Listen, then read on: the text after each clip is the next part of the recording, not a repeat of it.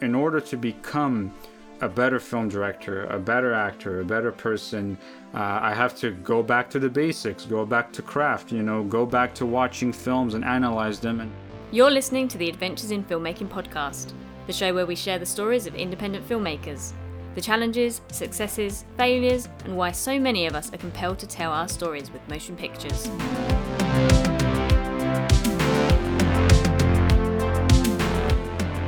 Hi, Dimitri. Thank you for coming on to our podcast. This is Adventures in Filmmaking. And my name's Julian. And I'm Jason. Yeah, thanks for coming on, man. Um, for those of you that don't know, Dimitri is a, is a good friend of mine, and we met each other when I was working on my very first film that I've mentioned before called The Silencer. And uh, it was a pretty integral part of me as a filmmaker because it was my first, I'll put in quotes here, professional film. And uh, it was a pretty ambitious film. And so, Dimitri, thank you for being here. Uh, why don't you give us uh, an introduction about yourself and uh, what you do as a filmmaker? Yeah, for sure. Well, first off, thank you for having me on this uh, wonderful podcast. Uh, and uh, just taking the time, like with the, the new year is starting soon, and hopefully it's going to be a good one for all of us. And uh, very late Merry Christmas for everybody as well. Yes, and to you. Merry Christmas. To talk a bit about myself, uh, I grew up in Lebanon. Uh, I came to Canada in 2006, um, but before that, I uh, I grew up loving film since I was a kid. Uh, like the first film I ever watched in the cinema of Beirut, like vividly, was Antonio Banderas and um, uh, Catherine Zeta-Jones Zorro. Yeah, and that w- actually that what uh, that's what inspired me to like stunts and to be more involved in stunt work and stuff like that. And yeah, and uh, since we're talking about the silencer, I was uh, also an actor and uh, the stunt coordinator for that short film as well, which uh, it's funny to see how it ushered in, kind of thing. And uh, yeah, yeah, definitely. And when I when I came to Canada, I I did theater in high school, and people were telling me you're so funny, and like we you should continue in that. And then I just uh, continue like studying at the Cégep de l'Outaouais in cinema here in Gatineau. And um, then I, I I moved from cinema to the theater again at the University of Ottawa, and now I'm and uh, since I graduated in 2018, I'm creating my own projects as well. And I've been fortunate enough to send my short films to multiple film festivals and winning awards for my short films, for the scripts that I wrote. But uh, I recently got uh, humbled about my filmmaking skills recently. So I'm just going back to basics and watching more movies, studying them in order to become a better uh, actor, a better film director, Yeah. and ultimately a better person as well. Hmm. Uh, so why don't you walk us through? Because when I met you, uh, I knew uh, y- y- when we did the silencer, you were still in uh, University of Ottawa. Yes, yes, I was Yeah. still uh, a theater kid at the University of Ottawa. Yeah. Yeah, I vividly remember our meeting because we we had our meeting in a, Tim Hortons. And Yeah, it was a, that's true. We were quietly auditioning you for uh, for one of the for the role um, of Francis, and uh, that was when we found out. Oh, you do stunts as well, and it went great because. Uh, you know, it's one of the things I'm very proud of in that film was being able to do a fight scene, and which is, you know, for a first film, a fight scene is pretty, you know, pretty ambitious. But uh, I digressed there a little bit. I wanted to know uh, because for a while you were doing more acting. What what pushed you to move into directing? Because I remember when you made Screech. That was was that your first film? Uh, yeah, it was my first uh, horror short film, actually. Yep. So uh, Okay. basically, uh, what pushed me uh, from going to acting into directing was that uh, I was, uh, and it started a bit in Cégep actually. Screech is not my first short film actually. Uh, Mm-hmm. No? The um, so basically, when I was in Cégep, uh, I saw Yeah. most of my friends. Uh, uh, like to be honest, the experience in Cégep, it felt really going back to high school kind of Yeah. thing, where everybody had their own groups of people and I was kind of left out on my own, and Mm-hmm. um, basically everybody was hanging out. They were doing their own projects. They were sending Yeah. them to student film festivals and getting recognition for them as well. And uh, I felt like my voice wasn't being heard by other people when I was still in Cégep.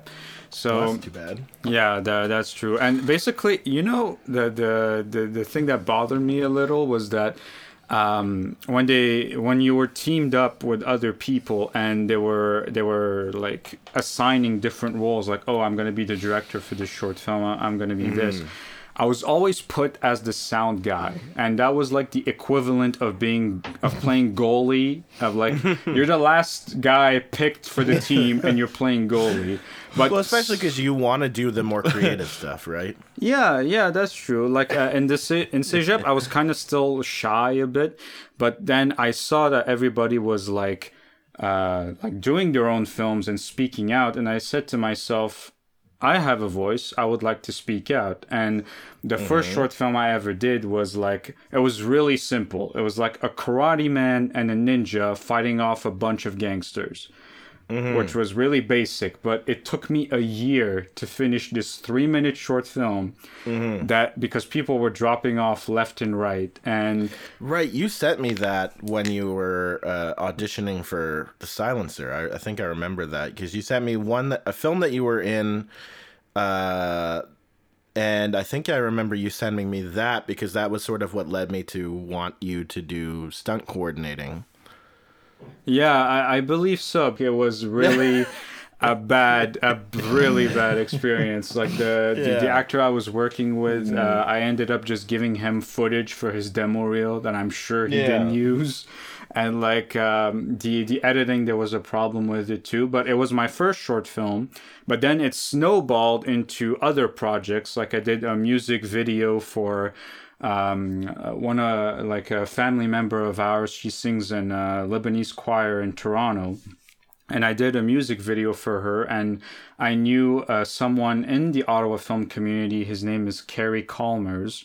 Uh, yeah, he has a very good camera, a very nice DOP. He's been studying film for like he's been teaching film for like 35 years, and he he knows his stuff. And Yeah. we after we filmed this project in 2017, uh, fast forward to 2020. Three years later, it comes out on a television network in Lebanon. Uh, Oh, that's awesome. and yeah, and after that, it just snowballed with Screech and other projects and stuff like that. But it, so that was this experience that pushed me to create my own projects. But I'd say Yeah. to myself, this industry is really competitive as well. Like you can't just stick to just doing acting. It's and I just found out recently that the easiest thing that I can do without thinking about it is telling stories. Like I can rabble, like ramble and ramble about like, oh, this thing happened today to everybody, and I can create my own stories as well. So that's why I, uh, I was I found directing really appealing, and writing stories and telling stories through film. So that's how it came about. Nice, nice. Uh, I want to. Yeah, this is actually kind of jumping ahead, while also coming back to something you said earlier. Uh, in the in the introduction, you mentioned that that that you were humbled recently, and I wonder if you can expand on that because I remember, I remember seeing a post uh, you put up, but it wasn't it wasn't full of information as to as to to what what went down and why. So I'm I'm curious about that. Uh, yeah, of course. Uh, so basically, I was at the uh, Digi 60 uh, networking panel for the, the Digi 60 Film Festival, and I was looking at the panel that Maisa Maisa Houri was doing with. Uh, uh, talking about like diversity in the film industry and that kind of thing. So uh, it, it kind of after this discussion that they had about like giving opportunities for other people and stuff like that uh, it just um, it made me have a little bit of res- of perspective on my work and also like on how to treat other people in the community like because there's other a lot of people like we have a lot of good creators and a lot of good talent here in ottawa like I mentioned in the post. And I feel like with the experience that I have learned for for doing like uh, acting and filmmaking for about like uh, three to four years, I have something I can bring to the plate and help people who are starting in the industry to maybe like um, like have uh, like being successful together. That's what mm-hmm. inspired me. But also there was a second thing. Not only that, uh, I was speaking to. Um, uh, there's a guy, a producer uh, named uh, Amir Zorgara, I may be botching his family name. I'm so sorry, but uh, oh, I'm good for. I, I worked with him recently. Yeah, and Amir is really really good. He's really down to earth, yeah. and uh, he has experience. He has worked. He has done very like professional work with other people. Yep. And uh, I was telling him that I'm currently working on a short film. Uh, not the one that I recently did on YouTube. It's called Sorry Gotta Go. It's something else. Mm-hmm. It was a script that I that I wrote called A Happy Place and I'm mm-hmm. seeking funding for it in order to make it into a professional short film in mm-hmm. order to send it to TIFF, uh, Tribeca, that kind of thing. That's what mm-hmm. I'm aiming for. Yeah.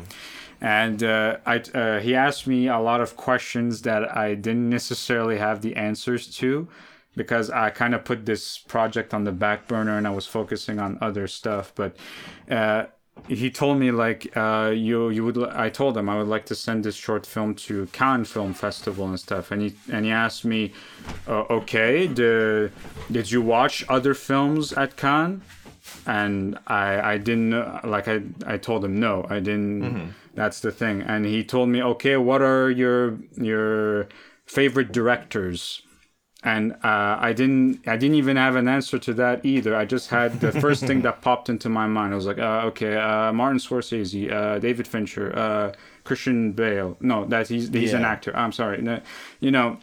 So that's kind of thing. So I kind of got humbled on that thing, and he told me. You, you do realize that like for Cannes you have to make sure that your film is like 15 minutes plus credits and like uh and I uh, like basically I got humbled by these kind of things because he has more experience mm. than me, right? And uh, yeah. it kind of put into perspective in order to become a better film director, a better actor, a better person, uh, I have to go back to the basics, go back to craft, you know, go back to watching films and analyze them. And now recently, I, I was watching like The Tree of Life by Terrence Malick. It's one of my favorite films. Oh my god, the, the soundtrack of it, it's still stuck in yeah. my head like right now. Yeah. And it's the, in my top like three favorite films. It's it's crazy. And I recently watched yeah. like Silver Linings Playbook.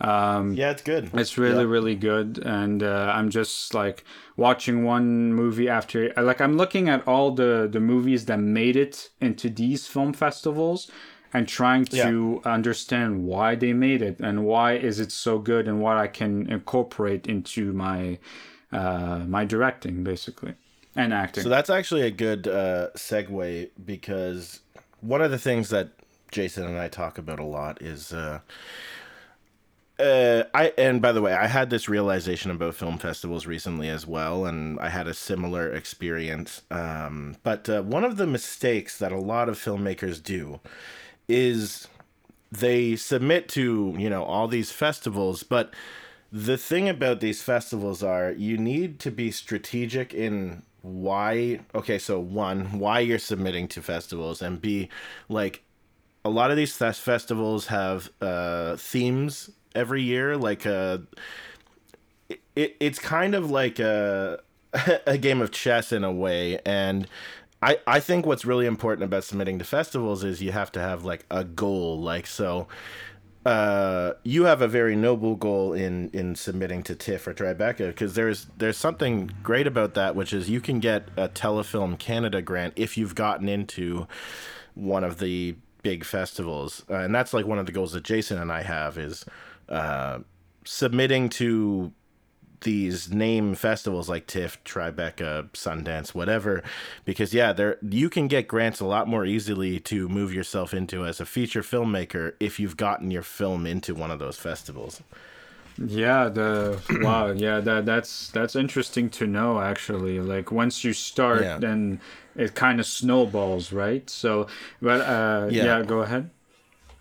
Uh, no, no, that that's that was just a little like a little aside. In fact, uh, you know, there's, uh, it, it's it's had me thinking a lot about film festivals, and there are thousands upon thousands of film festivals and uh, one th- realization that I had because I used to submit to lots of film festivals, um, a lot of them aren't worth submitting to in the sense that it's better to have a few laurels from bigger festivals than like 20 laurels of uh, you know these monthly festivals uh, and like like you know with my film sand and stone uh, which was a very good know- movie by the way Oh, thank you, thank you. Uh, but even you know with that uh, Silencer, Sleep, these other films that I've done, I always used to like submit to as many festivals as possible, and I had to come to this kind of hard realization where it's like, no, I think it's more,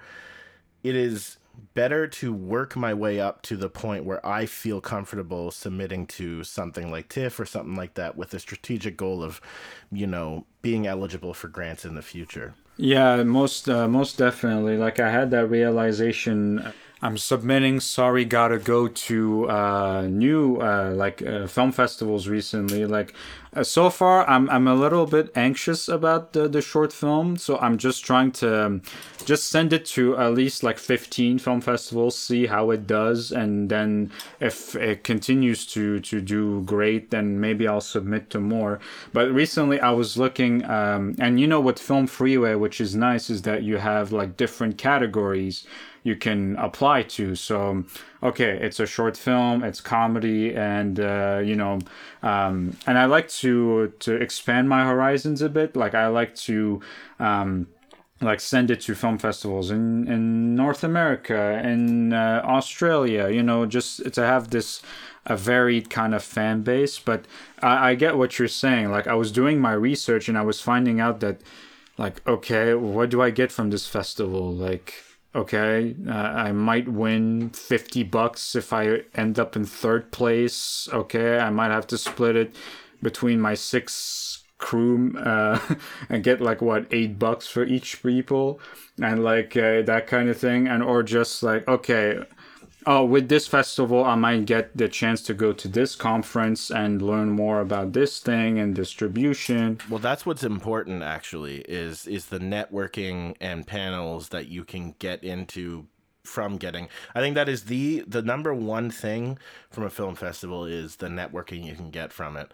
Um because it's it is far more valuable than an award. And because you can network with these people and you can you can meet these distributors you can meet these people um, and you can learn kind of what they look for and once you're there your name and you talking to them that is someone that they've met and like you are not just another face anymore you know Yeah, that's true. Like uh, I was uh, a while back, I was watching like the masterclass of Shonda Rhimes on TV writing, and she said that like Hollywood basically they think it's a big world and stuff like that. Not really. It's like people work with people they know.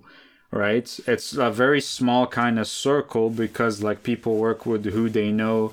They know who is the best at what they they do. So that's that's why like uh, that's interesting to know that such a big uh, like place like hollywood usually just is really basic kind of thing where it's like oh we just work with uh, it's a circle of trust kind of thing I also think it's really important for filmmakers to look. One of the harsh facts about when you're submitting to film festivals is you're gonna get declined, and uh, I that used to depress me, man. Like Yeah, that's true. You know, my films were not getting in, and it took me a while to realize it's actually one of the biggest takeaways is like do not get depressed when your film doesn't get in it does it has nothing i mean some uh, maybe sometimes it'll have something to do with the quality of your film but it has most of the time nothing to do with that. It's some sometimes it is just as simple as well your film was great but it didn't quite fit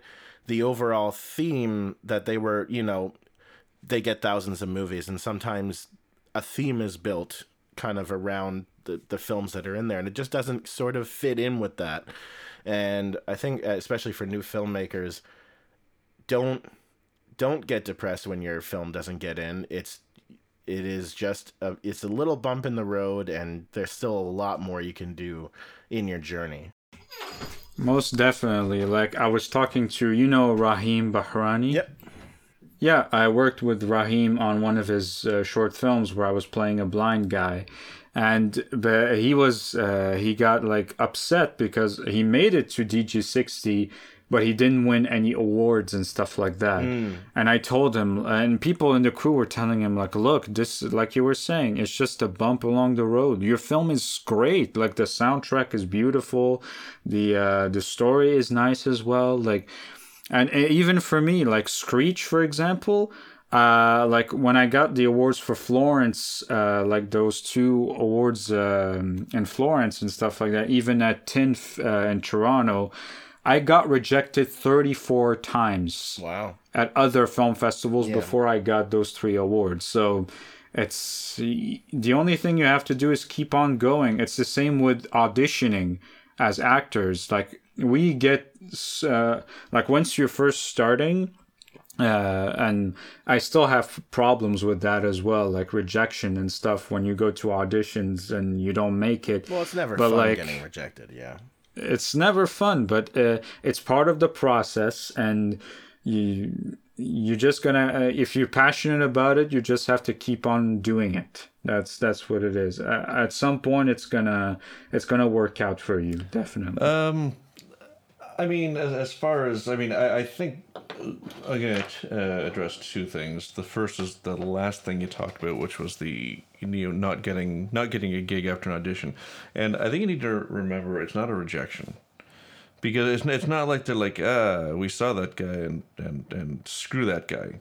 It's more like we're looking for something specific and mm-hmm. these 15 people didn't have what we were looking for. It's not a rejection. It's just it's just it's just not a right fit Yeah, but uh, it's it's really true what you're saying. Like, uh, for example, like sometimes I would get like auditions for commercials, and it's the same people that mm. like audition me for that other project that I didn't get. So kind of they they like what they they're seeing, yeah. right? So basically, you just have to keep going, and uh, eventually they'll find what they're looking for in what you mm-hmm. do, right? Like you uh, like uh, uh, there's another masterclass I was listening to a while back, uh, the one from Helen Mirren yeah. on acting, and uh, she said like there's nobody like you in this world, and you belong somewhere, which I find mm-hmm. really inspiring. Yeah, it is inspiring. mm-hmm. And um, I want to come back to the just wait a little bit into the into the film festival uh, conversation because I have plenty of thoughts on on film festivals. First is strategy, and that comes back to what you guys you guys touched on briefly. And as stated, there's there's thousands of film festivals, and as you you said you you know with with one film you you didn't get into fifteen of them or or something like that.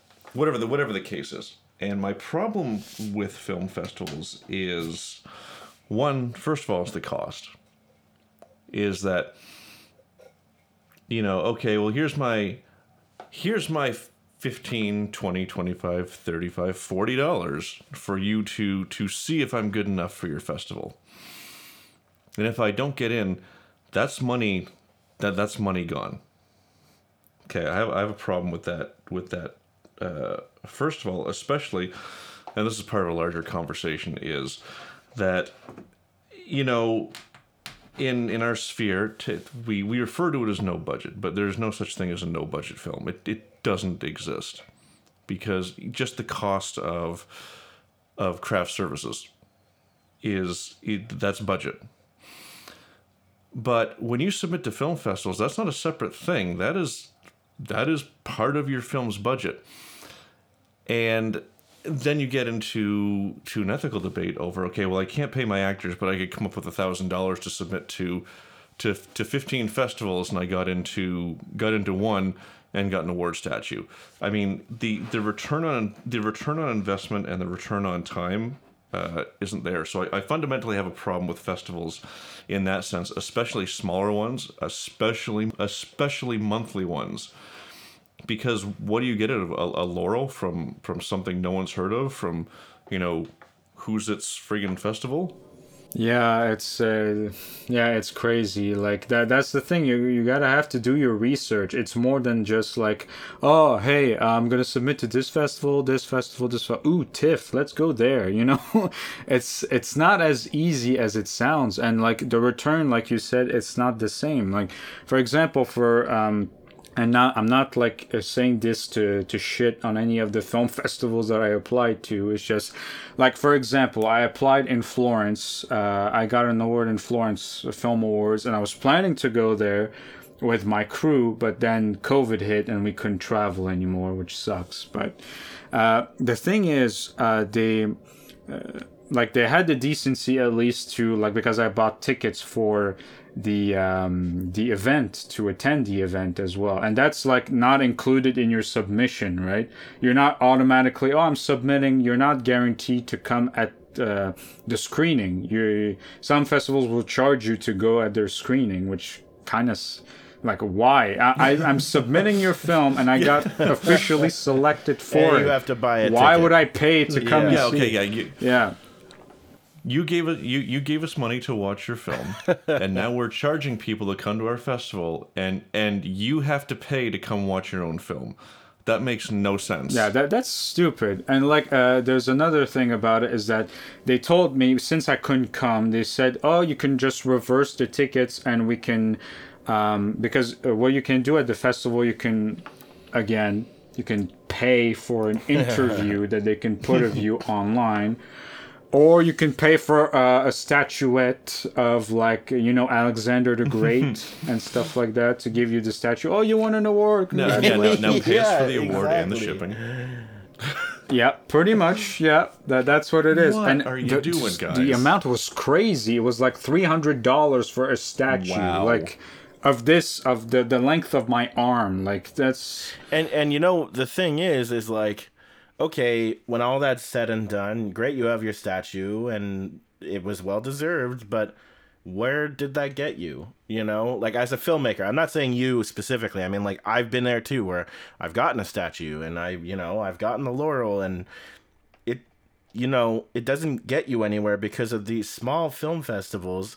They don't have the networking, they don't have the panels, they don't have the industry events that you know the bigger name festivals do. And i'm not even a huge fan of the bigger festivals either because when it comes to like tiff sundance and all that then you run into a lot of it is nepotism. It's like oh we're just going to choose the bigger directors and you know this you know steven spielberg's net niece made a film well she's going to get into Cannes because well she's steven spielberg's niece. And you know you you, you run into a lot of that at tiff because like i've been i went to tiff five years in a row. And the thing i can tell you is that a lot of the films 90% of the films were from already established directors and almost none of them were from directors that hadn't been established that were new fresh faces yeah, that that is crazy to me. Like. Uh, it, it's already hard to get into that business like of filmmaking and submitting to festivals but it's it's really hard to break in. So I, I hate that kind of thing of that kind of favoritism to yes these people they have paid their dues. They they have made films as well like that. But and the thing that um like i was looking at Digi 60 in the the networking event they were speaking about okay, people don't want to hire other people because they have lack of experience. Why don't they give more mentorships opportunities for people to get to that level of experience? yeah that is a good point Yeah, that, that's the thing. We need more. We need more mentorships. We need more. Like, people want to break in, want to work in this industry of ours, but like they, they they need to they need to to learn their craft properly in order to do it right Um, I want to swing back around to festivals, just because we've been on this for a while. But I want to I want to bring up one thing, and because it, it could be an interesting topic of discussion, and that is because you got me thinking about it when you said, you know, oh well, you know, okay, I won, but then they wanted me to to essentially buy my award.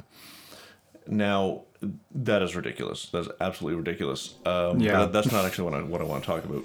Uh, what I want to talk about is uh, part of the reason that And look, there's nothing wrong with a small with a small film festival because a festival itself is, is a cultural experience, especially for people going to it.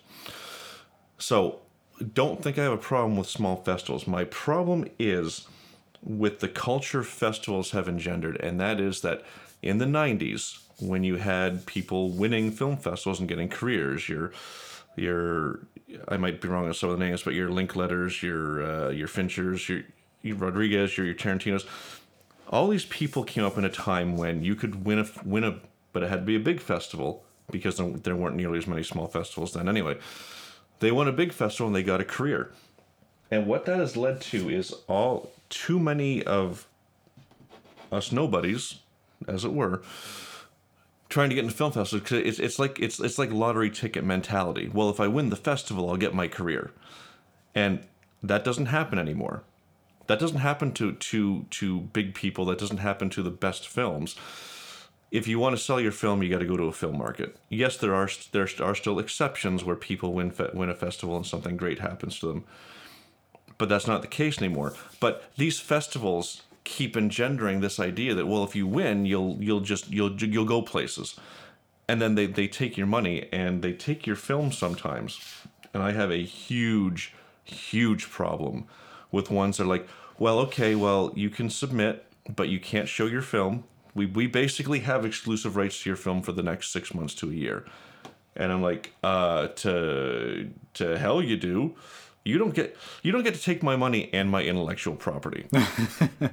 yeah, that's that's the thing, right? And uh, again, yeah, I, I, don't, I didn't realize this was going to be a, a huge film festival discussion. Well, Jason and I have been talking about doing a podcast about this for a little bit, but uh, it, I, I, again, it all comes to you have to be strategic in why you're submitting to festivals because yes they can be a tool. And then like i said before you know it's the networking and it's the events the, the industry parties and stuff like that because that those are all there and those are all useful tools. Um, uh, one point that i made to jason the other day was I don't know about you, Dimitri, ever since you signed up for Film Freeway, but do you not get like a million emails from like these mm-hmm. f- festivals all over the world? Because I certainly do. I get like a million emails. Jesus. Where it's like, you know yeah, what? If you're it's emailing true. True. hundreds of thousands or millions of people, you know, from based on a mailing list from Film Freeway, I don't know if that festival is worth submitting to. Be- Yeah, yeah, no, I looked into some of those fe- film festivals, and some of them have been running for what, like one, two, three years. And I looked into what I do sometimes is that I look on Film Freeway what they what they offer in terms of like okay the this one has maybe a panel on something. I look at their website too to see like okay if uh, like uh, on their website some some of them which are really good they put your film like with the trailer and a description and it shows you like and it, some of them they even go, give like your social media on attached to the film on their That's website so they useful. can be, yeah. yeah so people they can look up uh, your work and stuff like that but yeah. some of them they just put the title of it on their website yep there, there's nothing no links maybe yeah no no stills no production stills no nothing it's just oh, it's just your name and your your movie. That's it. Oh, mm. Laurel. Well, there you go. well, no, yeah, you're good. That's actually uh, that's something I hadn't considered, and I'm actually glad you brought that up, Dimitri, because yeah, because it it gives you an idea of which festivals, which festivals uh, give and take, and the ones that just take. That like, hey, we're a festival, so you owe us your film, and and we call all the shots. Versus, okay you've submitted. We get something to this. Let's make sure you're properly promoted, or at least at least at least set up a situation where people who view your product can't have access to you. And yeah, you know what? Least. You know that exclusivity that comes. You know what that comes from, right? It it it again comes from this whole. Uh, th- it comes from all the big name directors that are submitting. They want the exclusivity to be like, oh, it was a Sundance premiere.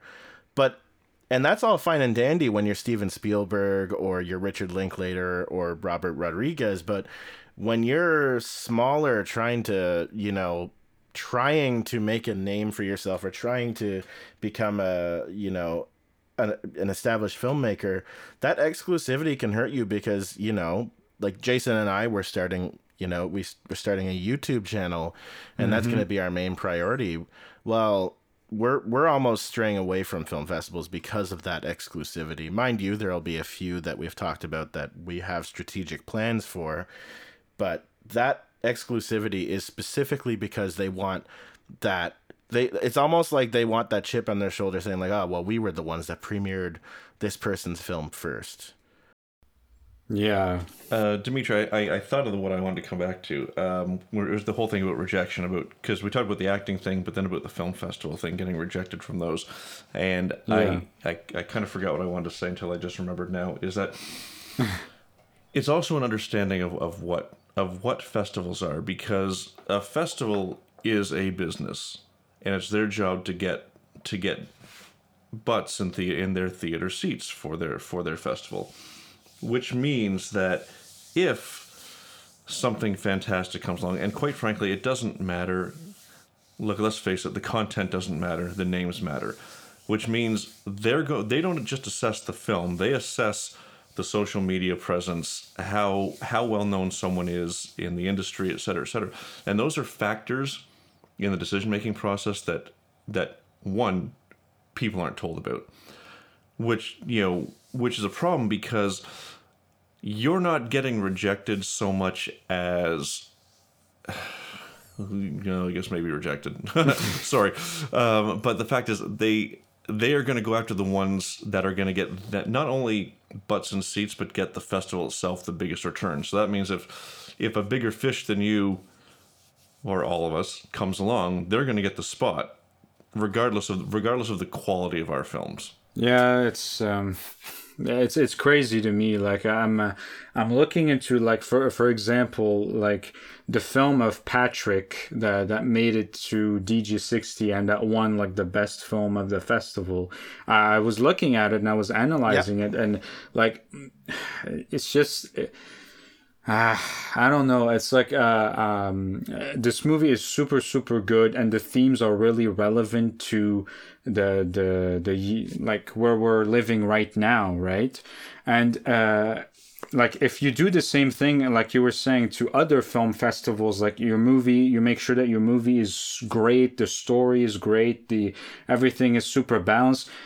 It sucks that nobody actually cares about that. They actually care about the popularity aspect of it. Like for example, I was watching um, the uh, the Cannes press conference of the Tree of Life, where they they were talking to Brad Pitt and Jessica Chastain and all the uh, the producers that worked on it.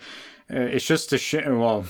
Uh, no surprise, most of the questions were to Brad Pitt, you know, because he's he's the top Yep. three biggest movie star in the world. Um, well, into in 2011, I'm not sure Yeah. right now what what is the case. I'm, th- yeah, Definitely definitely, not right it's now, it's but, like I was listening to it and I was like, don't you have questions to the other people that actually worked on this movie? I mean, it's pretty big. Like you made it into Cannes, you Yeah, made it into Cannes. It went to the Academy Awards as well. Like just being like just the fact of being nominated to the Academy Awards.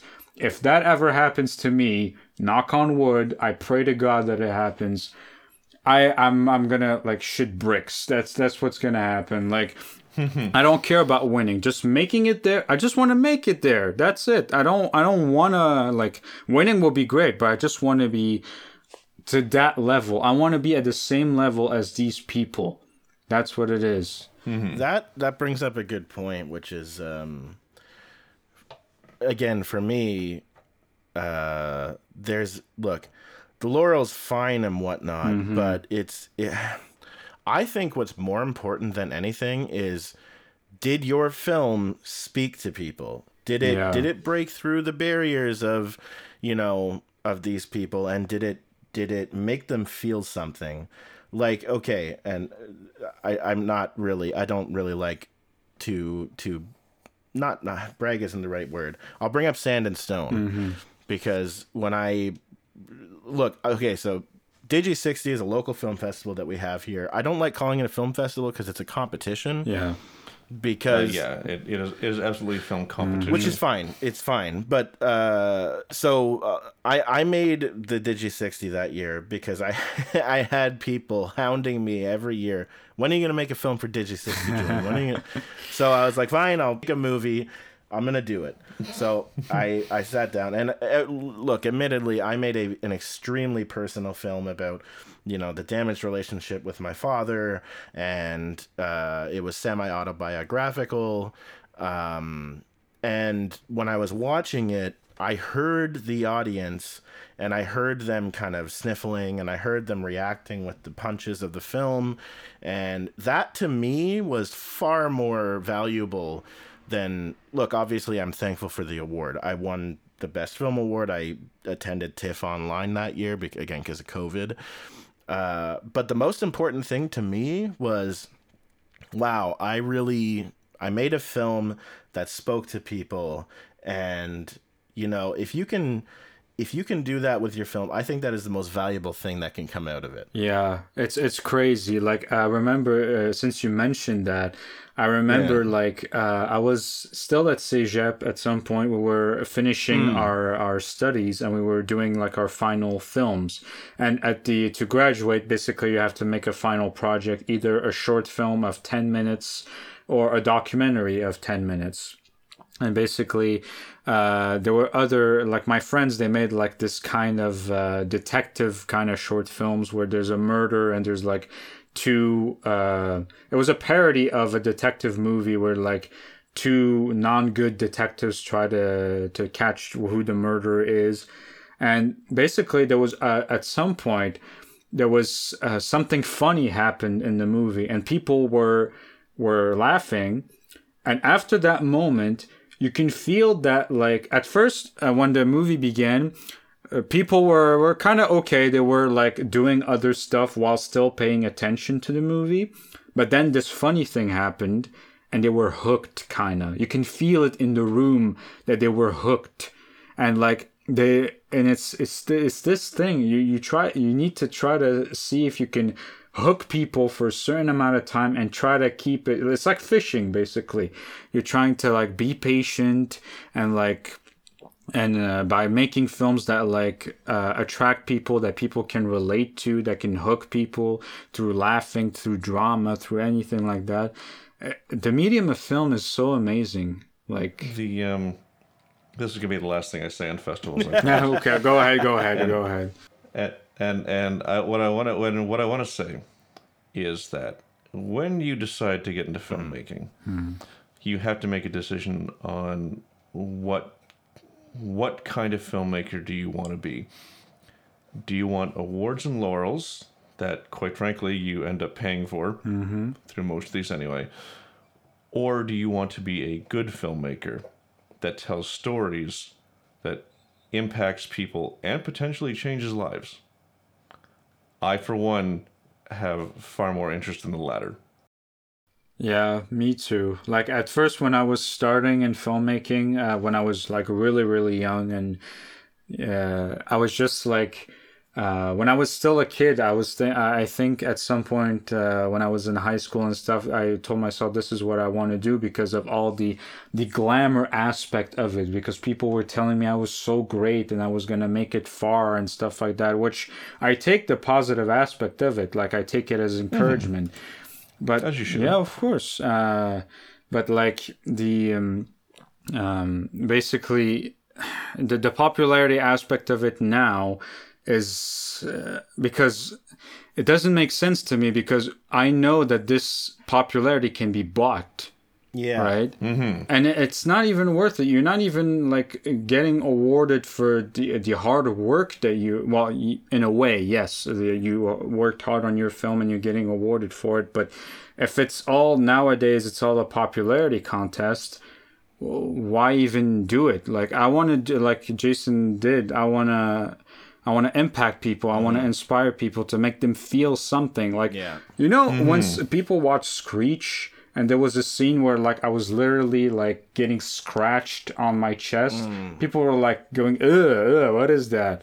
that was gold to me for some reason. Hey, man, I, that- I like that Yeah. um, through that there was some kind of reaction, and even like Vincent Valentino came to see me, and he told me like I really love your film because uh, well I think Vincent really likes experimental stuff like he does, yeah. and that's what kind of like inspired me to continue filmmaking is just saying do the things that make you happy like That is such a good point. Uh, it's it's being authentic to your like be authentic in your storytelling.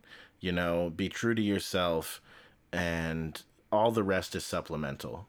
Be authentic. Tell the stories that you want to tell, that you want to see for the right reasons. Because if you try to make something for the market, or if you, or if you make something because, uh, for example, sex sells, you're doing it for the wrong reasons. Yeah, uh, it's like Jordan Peele says. I am simply making movies that I would go to the movie theater to see myself. Here's here's an observation that I have, and I learned this about myself, which made me look at the not just the Ottawa film community, but filmmakers in general. And I think this this happens when you're an early filmmaker. But the observation I had about myself was I used to just make films for just for the sake of making them. I would come up with mm-hmm. something and I'd be like, yeah, I want to do that. And I think that like look, obviously there's value in still making a film because you you learn lessons, you you you craft your skill set, you get better at certain things. But when, you know, Jason and I were teaming up more and more, you know, I was realizing like, oh, no, I want to I want to start telling, you know, stories that that I, I want to start telling stories that not only I would want to hear or watch or whatever, but I want to, you know, just tell st- stories that come from my heart or, and that doesn't necessarily mean it's going to be a drama. Like you can tell a heart wrenching or dramatic story through any medium if you want, through comedy, through horror, sci fi, whatever. Um, but yeah, there was that shift in my perspective where it's like, yeah, and I realized a lot of people, it seems like, were slash are where I was at, where it's like I'm just making a film because I want to make it. This is just the thing I want to do today, and uh, when you see a film that comes out of the woodwork, you, look, you can under you I'm sure you've seen a film where it's like, wow, that was super impactful, that was powerful, and it was authentic, and that those are the ones that you know stand out because those are the filmmakers that were telling something authentic. Yeah, definitely. Like, um, and it's really a big process. You really need to, t- if you want to do something great, uh, you need to take your time with it. There's the, the triangle. I don't, I don't know if you heard of the triangle where it's like, uh, there's, uh, like, um, like cheap, uh, I don't remember now. I have like a brain fart. Sorry about that. but like, uh, the triangle basically says like cheap and, uh, Like cheap, uh, good, fast. yeah, that's what it is. Good and fast. So, like, if you wanted to do something uh, good and well, if you want to do something good and fast, it's not gonna um, it's not gonna be cheap and like uh, you know, it's gonna. Um, if you want to do something good and cheap, it's not going to be fast, right? So you need to, to do some like take your time doing the the this. If you want to do something really great, like take your time doing that and stuff. The uh, so we we've we've gone quite a quite a long chat about festivals and whatnot. So I want to want to bring it back to you, Dimitri, and um, want to talk about Screech. And I'm gonna I'm gonna say something first, and, I, and please don't get offended by it. My first pass on Screech, I didn't like it. I watched it and I'm like, uh, I'm not really into it. But then I watched it again.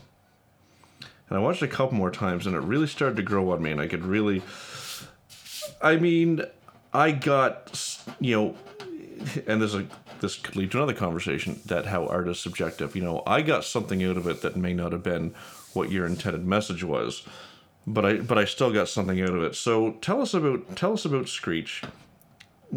How did it come about? What were you, what were you, what were you trying to say? And how was the how was the whole process and experience? Yeah, honestly, the whole process was really smooth compared to my other short films that I did, and uh, um, like the crew was super great. I worked with Shannon McClellan. I worked with Tyler Pope, which is uh, he's a blessing. This guy is so great.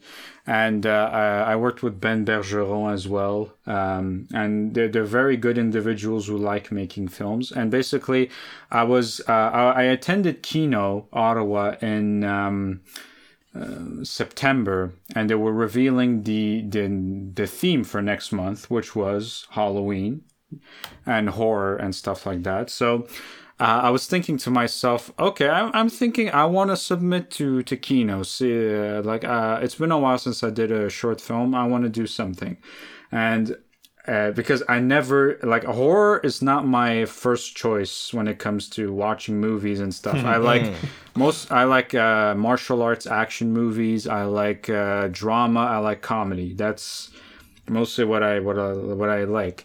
So I was thinking in my brain, okay, I might have a story that comes out of it, and uh, and one the theme that stuck out to me was social media, that that just came into my head. So I was like, okay, and I kind of like those short films where like you can only there's like very fast cuts and you only hear like sounds and stuff like that. It's really kind of mm-hmm. immersive experience kind of thing. Well, I tried to do something um, similar in a way, like showing uh, basically, it's the story of a couple who you see them. There are different stages of their life, right? Uh, basically, like yeah, and everything is so fine and dandy, and then there's a part where it's like really gruesome and violent, right? Mm-hmm. And the reason why I did that is because I was watching. I got inspired through Snapchat as well. I was uh, I was looking at the Global Mail on Snapchat, like those little articles, and there's one mm-hmm. article mm-hmm. that says Ariana Grande was wearing this beautiful dress at the VMAs. And then you click to the next article, and it's basically father 72 chops off the head of his two children in front of his wife like i see it's that, just yeah. what in the hell how did it go from this to that and I was like, okay, that that was something. So that what inspired me a little, just to show yeah, that like, like people are so yeah, yeah, it's so people are so envious of celebrities, like looking through their phone. Oh my god, they have the best life. My god, yeah. his wife is so hot. I bet he has the the hottest sex he can get every day of the night. But like uh, you don't know these people or their lives. You're just yeah. looking at uh, a yeah, snippet the, of what the curated version yeah. of their life. Yeah, exactly. Yeah, that's what it is. Yeah, and like I said in my speech at Kino, like uh, them, these people could be serial killers for all you know, and like you know. So that's what inspired me. And you see the kind of difference between the two because the happy moments are stop motion, yeah. Mm-hmm. which are pictures. And we did it the old fashioned way too with pictures, like pick, mm-hmm. pick, pick, not the video cut oh, off thing. Yeah. Yeah. And uh, and the gruesome parts are in video, which okay. they capture the real movement of the thing. So it's like real life kind of thing. Mm. So that's why I tried to. I, I'm not sure if you got that or did you get something else? Um, I, I I don't have, I don't exactly have the words for it, and that that sounds weird. I mean, it's more of a feeling yeah. I got from it. That okay, yeah, like this is this is the the development in in a relationship and how it can go go one way or another. Okay, well, yeah. Because it be, be because of as you had you, you had the positive and the gruesome side, right? Like okay, you know the you know because I felt like you were telling two stories. Ah, okay. But this is but this is the interesting and this is the thing that I love about filmmaking and storytelling and, and, and how sub, how subjective the art is because because we all view it through our own lens of life experience. So your intended message may not be the message mm-hmm. I get, which is fine because because that makes it, it it's it's so much more rich and you're like okay because i mean as, as the creator it you know I, there must be some interest there to see how how are other people perceiving your work and did they get the message you want or did they get something yeah else? That, that's that's really interesting to me how people they they came up uh, with like different meanings for for the things that you do it's it's really that's what i call well i'm again being humble and still learning and becoming a better person uh you know, uh, if if that happens, I think you have something called art there, right? So if like people have different interpretations of a thing that you did, uh, to me it's called art. But again, you, um, uh, I'm still learning and doing all that stuff, right? Well, the other thing too is if people are forming an opinion, that means they're engaged. Mm-hmm. Like especially strong. Like I mean, an opinion besides like, "Ew, I didn't like that," or "Yeah, it was fine." Like you know, those are those are feelings. That's fine. But I mean, to to really look at it and be like, "Okay, I see that. Here's the message I got." And yeah, they engage with your they engage with your with your creation, and that's that's I think what we all want more than anything. Yeah, and it's not everybody who's gonna give you like constructive criticism. It's like I don't like it because this or that. They just say, "Oh, I don't like it," mm-hmm. and it's it's yeah that I, I, I can't do yeah, anything with that. Like so, sometimes it's like music, right? You listen to certain music. Uh, because it's a vibe thing, right? Because it fits with your vibe of the day, or because it's such a good beat that it makes you dance, that kind of thing. So it's um, uh, sometimes it's a question of timing too. Like there's a there's a music uh, the um, like there's a song I'm listening to right now. It's very good, but because I overheard it so much, now I'm getting tired of it and I don't want to listen to it anymore. Or like oh i'm feeling depressed today i turn on this song and i feel like super joyful right so i feel like a film they do this kind of thing right yeah and that's uh, yeah i mean that's it has the impact that you ideally want it to have uh, so I want to continue to talk about Screech. Two things I want to say. I want to talk about your cast, but I want to talk about I want to talk about Tyler first, very briefly, because we all know Tyler.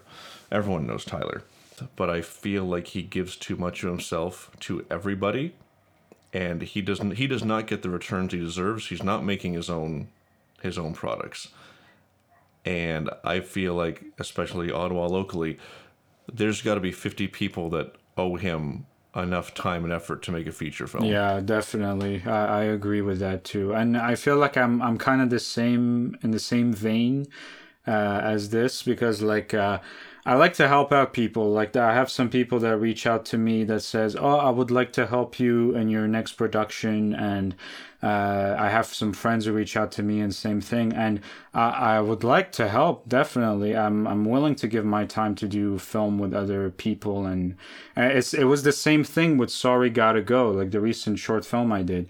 I feel like everything was so rushed. Like uh, I was doing it for a road reel uh, the the competition, and I tried to make it. And uh, my God, mm. they, had, they, they, had so many things you right. needed to do for that competition. You needed mm-hmm. to do a short film of three minutes, a behind the scenes of three minutes. You had to put it on YouTube, send it to this guy, and then like, I didn't I didn't even have time.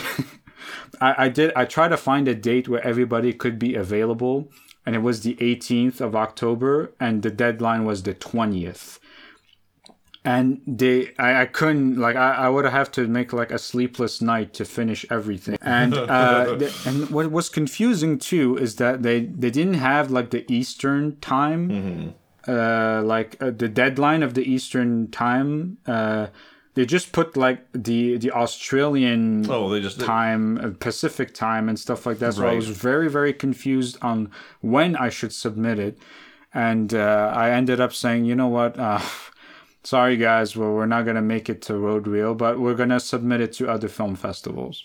Yeah, actually, look, you, you still you still have a product mm-hmm. that you made after. yeah, like this. The end result is you've made something. Yeah, and it's just know? like uh, it was one of my friends who wants to get into acting that said, "Hey, let's do a movie together," because she always says like oh i want to be in a scene with you i want to act with you i want to do a project with you and uh, mm-hmm. we've been talking about yeah. this for, since the get-go so i said okay maybe this is our chance and i already have a, a had a script that was ready to to go right mm-hmm. so I feel like in this business you have to wear many hats, you know, because uh, like you have to do different kind of things. Not like yeah, you're focused on one primary thing that you would like to do, but like it's nice to see what uh, what uh, what else do you like to do as well. Like uh, mm. for example, for me, I recently since I recently discovered that I like telling stories. okay, I can do it through film and I can do it in writing. So you have two different things now. You have writer and director. And I really love stunts as well. So you have stunt coordinator again. So you have all this um, this package that you have. It's really it's you in a way. You like people are afraid kind of thing of um, oh i'm uh, i'm not true to what i want to do that's why i'm doing these other things I don't think so. No. I mean, like, all these things can, I feel like all these other things can help you elevate to the thing that you want to do primarily. Mm-hmm. No, I think you're, I think you're right.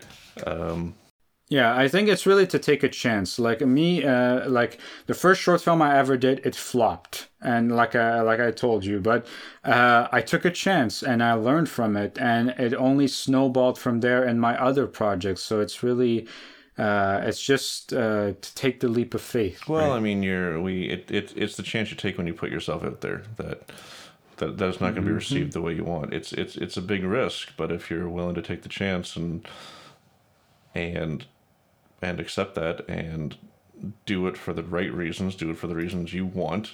What I meant to ask about was uh, was Shannon because uh, I actually went to school with Shannon. Oh, okay. Yes, so I've I've known her for, for many years. So how did uh, how did that casting come about, or did you already know her from somewhere? Uh, I did know Shannon. Uh, well, I didn't. I didn't know her before, and uh, uh, I was just trying to find uh, a person that would be crazy enough to pour, you know, corn syrup with with like liquid and stuff like that on herself. And she was really adventurous. She was up for it. Um, and uh, I told mm. her hmm. about the story and stuff. And I asked other uh, other actresses in Ottawa and some of my friends even to to come and help me out, and they weren't feeling too comfortable with the idea. And uh, and the the one thing that I like to stress on my on the sets that I'm working on is really I want everybody to uh, to be comfortable so they can mm. do their best work. Like, uh, if there's something yeah. that bothers them, I want them to share it with me so we can work something out and find a middle ground, or not yeah. do it, not do it at all, and do something else. That's that, that's what I I want to people to be comfortable and relaxed in order because that's uh, how the the best out of people comes out. It's when they're relaxed. It's the same mm-hmm. with acting. When you're relaxed, it comes out naturally. You listen more. You uh, and everything comes out uh, super crispy, right? And that's what happened with Shannon. To go back to your question, mm-hmm. uh, she was willing to do the project, and she was willing to drive from Smith Falls to to Gatineau to film the the movie, and I was super super grateful that uh, she was uh, really into the idea of doing it and and you know my god I, this poor woman i just like poured liquid on her on her clothes I I just I splattered her face with cake like like uh, she she took it like a champ though and she was super willing to do these kind of things and I'm super happy how it turned out though. Actually, I do want to say that that I think that's uh, the mark of a potential either currently great actor or potentially great actor, depending on where they are in their journey. The yeah. ability to go for it, and, and this brings up a different topic of conversation, uh, unrelated to to any of your stuff. Someone else was making was making something, and they were looking for for male actors, and the people. This is this not my project. This is just a, a anecdote I heard. Right is that they're looking for they're looking for people to play uh, you know some some gay men. And a bunch of the actors are like well no I'm I'm not playing gay. I'm like okay well then you're not an actor then. Because because yeah. because one yes your body is inhabiting this character. Like you're you're portraying this character. But this character isn't while you're on screen this character is inhabiting you. It's not you. And and if you can't if you can't make that that um, distinction, then maybe acting isn't for you. I agree with that, and uh, you know, I I know what Jason's uh, referencing there, and it's it's you know what's important about acting is you are literally yeah you were putting yourself in someone else's shoes and that and whatever that is that whatever that means for the character you're playing it means you give it your all and if it's kind of pathetic that someone turns something down for something as trivial as not wanting to kiss another man you know? And so yeah it comes back to what you said about shannon the fact that she was willing to go for it. Yeah like uh, and it's um, i was watching like a little um, there's a video where very popular actors talk about the process of acting and uh, there was i don't remember what guy it was but he said like don't be afraid to show your true colors like show the ugly show the the happy mm-hmm. like be af- uh, like don't be afraid to go to these places because if you do it it's gonna uh, one it might benefit the movie and second the director is here to to guide you in the right direction anyway. So if you do too much, he can tone it down. He can, or mm. you can he can push you to continue in that vein. It's like that's that's what I feel like a good director is, uh, and I'm again still learning about that.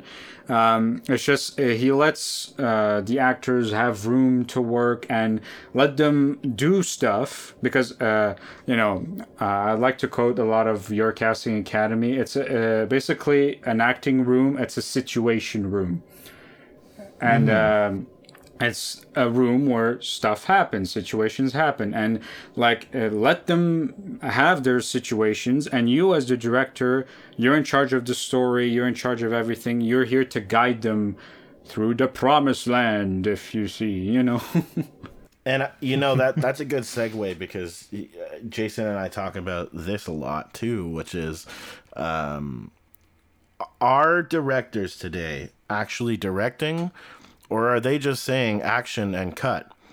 Because I and look again, I was like that. I would for a you know uh, for a while was like I would I would you know say action, I'd say cut, and I'd say okay that's great, and I would have maybe a note or two like ah more angry please, and it's like you can't do that. You need like Uh, something that opened my eyes recently was I did a film and the actor asked me a question and she she she asked me lots of like I'm talking extremely in-depth questions about not only like the character's backstory but you know personality traits and like what does she mean to this person? And and it was that process of answering those questions with her and then walking through what her mental headspace is and why you know you know what their characters were doing, you know, for the last six months and and stuff like that.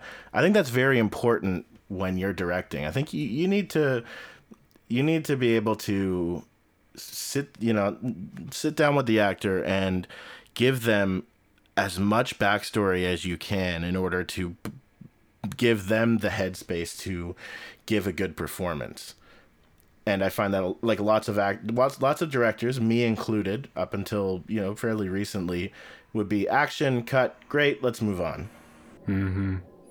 Yeah, no, it's it's a totally it's more than that, definitely. Like, uh, and I like that. Those are the, I feel like those are the best moments as a director when you sit down with your actors and try to to see like how they interpreted the text and how like the different opinions on, and just talking about it.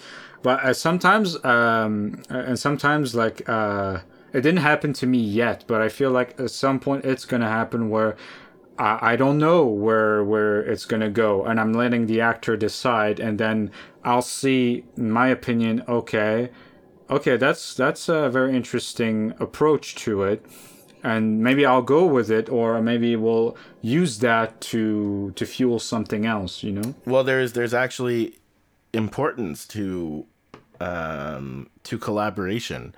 So there, there there is a fine line of like okay, because I, I think there is a really nice moment when you can have a collaboration and a conversation with the actors and you're just talking about the situation and you're like well and you know actors can bring up. Well maybe this is why blah blah blah. And i think that you know being a good collaborator is also a really good you know a really good asset to being a good director. Because sometimes this is one thing i've learned sometimes the thing that you want isn't always necessarily what's best for the project. So you know that's why like you've been on a couple of my film sets, and like you know, it's it's very collaborative. When we have a problem to solve, we talk as a crew. Like, okay, why is this happening? What are we gonna do about it? What's the workaround for this? And like, I think that's a very important thing to do as well. Obviously, know what you want and be clear in your vision, but sometimes there's moments when, yeah, someone you know, some of the other people on on set will bring something else that you didn't know the story slash you know movie Definitely. needed. Like uh, for the the short film I recently did called Sorry Gotta Go, it was uh, we shot Yeah. from like seven to uh um like not even we started at six we finished around midnight to one o'clock in the morning and the house that i was filming in it was my friend's house in orleans and uh, she couldn't concentrate on her studies while we were filming. So she literally it was not like a threat or anything like that. She said uh, i need you to be out by midnight because i can't do my stuff. So i was like okay well what are we gonna do now? So i i just uh, out of instincts like the last shot that we did for the movie we all did it in like one take. Like it was uh it was not like cut or anything different um, types of close-ups any different ca- camera angles. We did just did it with one shot Oh, the- and it There you worked. and it worked. It was The Hail Mary winner. Yeah. it was not what i wanted but it worked that that is a great example of yeah what I just talked about. It was like yeah, Yeah, and even like in Screech, I was talking to uh, this uh, actress Seagull that we had, and I had to tell him, jump around for me, just do it, do what, what makes you feel great. Just be Yeah. a seagull, you know. I was gonna say that at Kino. Yeah, we hired an actress Seagull, guys. Um, got a seagull wrangler uh, on set. The um, so uh, I want to ask Dimitri. So I, I get the feeling now, uh, over the course of your your your journey, you're you're now more director storyteller than actor. Is that is that safe to say? Uh, um, lear- really, I just uh, I just go with the flow, depending on the opportunity that is given to me.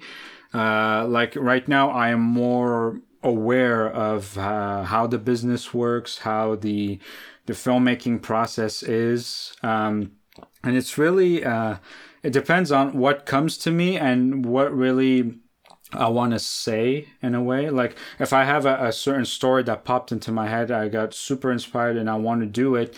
Uh, I trust my instincts and I go and do the, the project.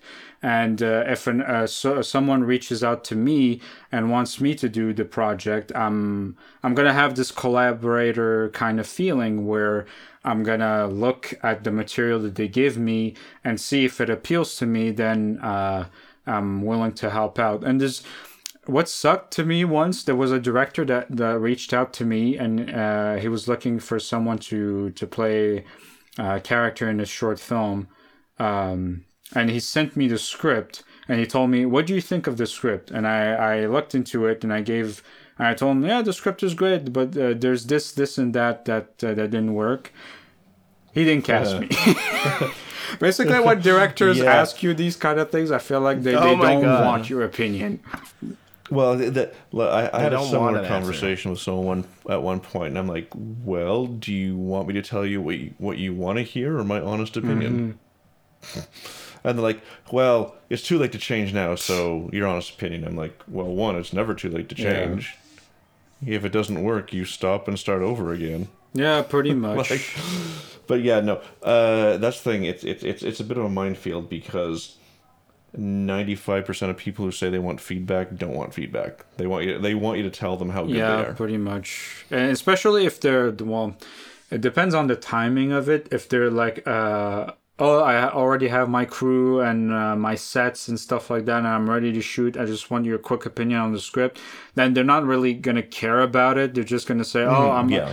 I don't want your opinion right now. Like, oh my god, I'm I'm, I'm already like ready to go on production. I don't want to adjust anything. Let's just go. But if uh, if it's like, oh, he's still writing it, then yeah, the, then the, the feedback could be beneficial. You know.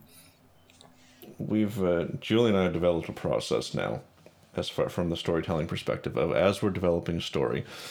then we come up with storylines. Like once we've once we got the basics worked out. Okay, well, what are we gonna do here? Well, let's do this, and then we and then we basically tear an idea apart.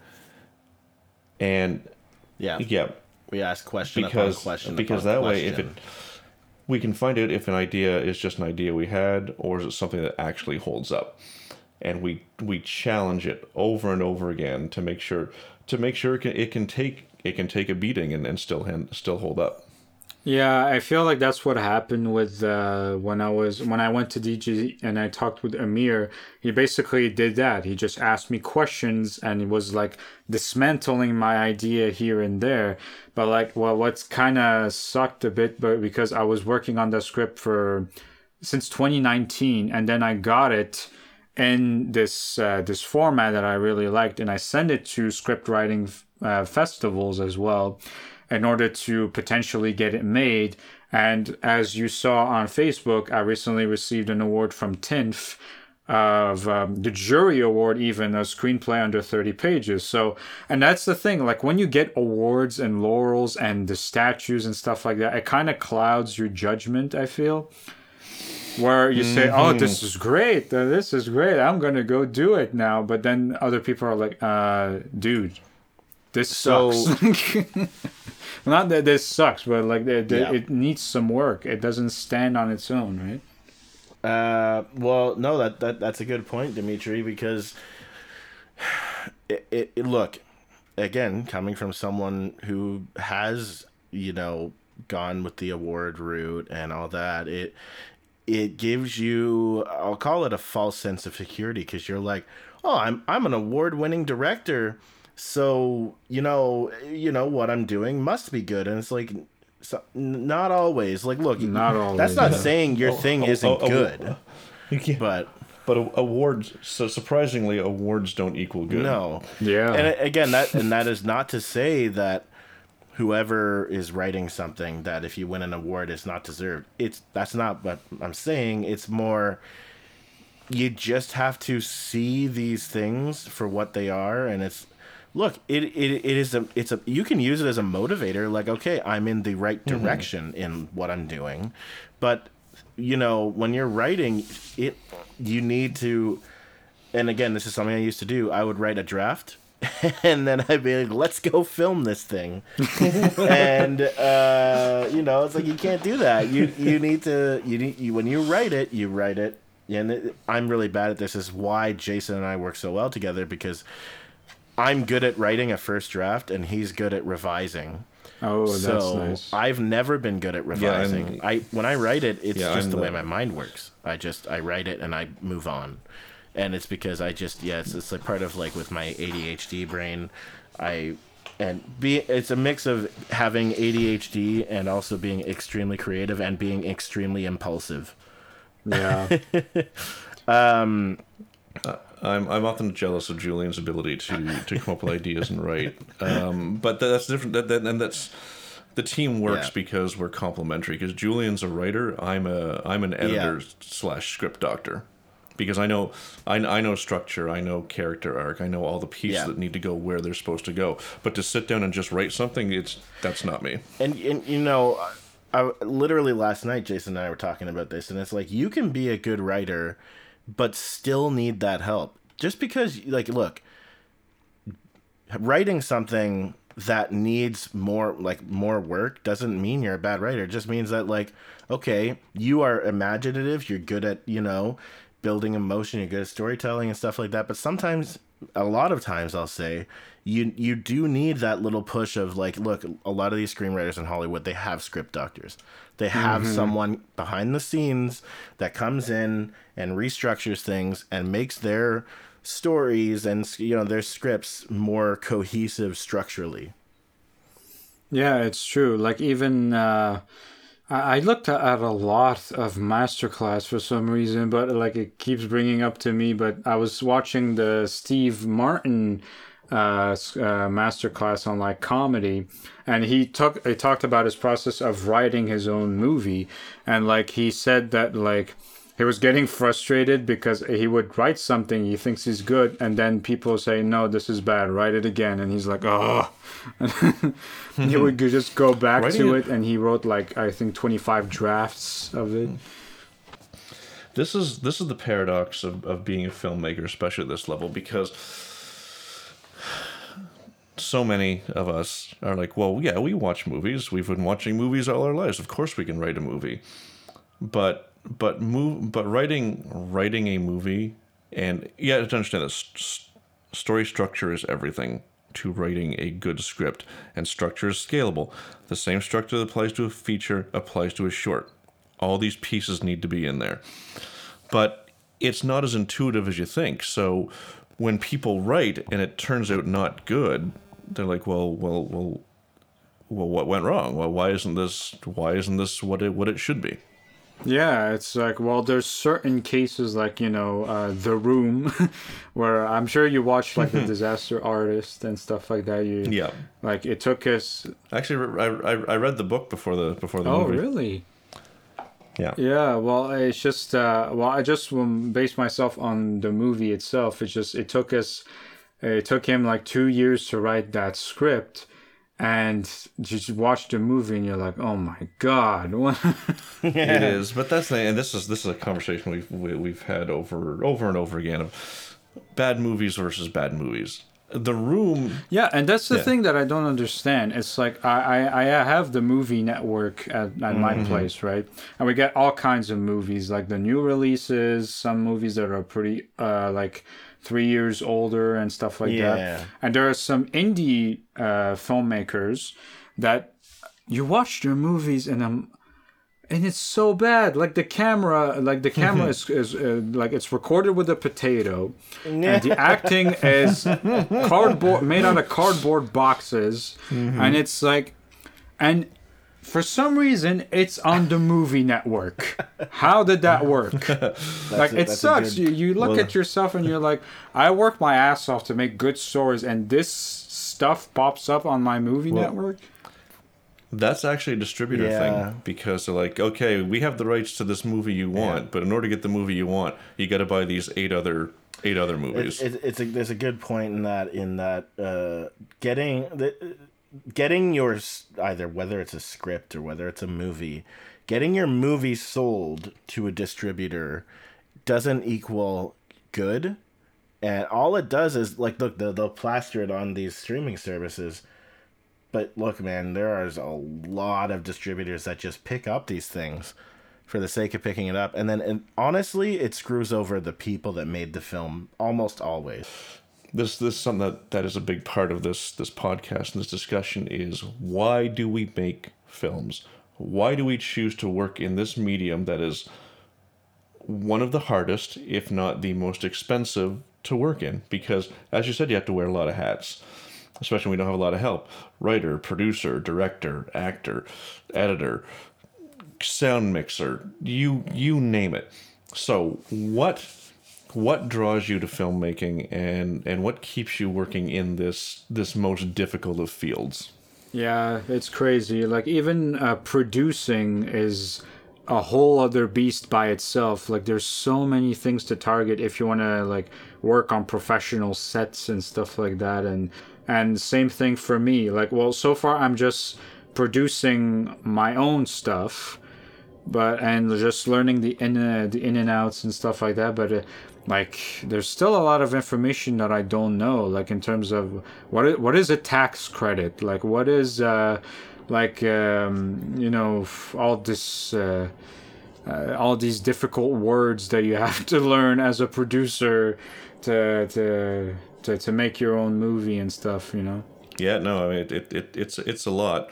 Um, but yeah, what's the what, what's the what's the appeal? What's what's the draw to you when when you could you could write novels or comics or graphic novels or poems or sing songs? What's Like, why do you choose Why- this? why you the- know? Uh, well, again, because uh, it goes back to because it, it comes easy to me. I don't have to think about it and be well. Not think about it. It's just like uh, when when you are in the process, it's a tedious process. You have to work hard and make sure. Okay, this makes sense. This makes sense. It's just uh, the the aspect of storytelling comes easy to me, as you know. Like uh, I talk a lot about my background. I talk a lot about different stories that happened to me that link to that same subject that we're talking about and um, it, it, comes easy to me. Like I was, um, I was reading a book uh, about Steve Harvey. Actually, uh, I uh, I really like his um, how he he wants to inspire people and stuff like that. And he wrote a book called "Act Like a Success, Think Like a Success," and he he talks about his journey in stand up, where he says, like I discovered that my gift is uh, making people laugh and just taking information, interpreting it in a, in a way, and just giving it out to the people to, to do as they wish with it. That that's his gift, and I and I think that my gift is storytelling.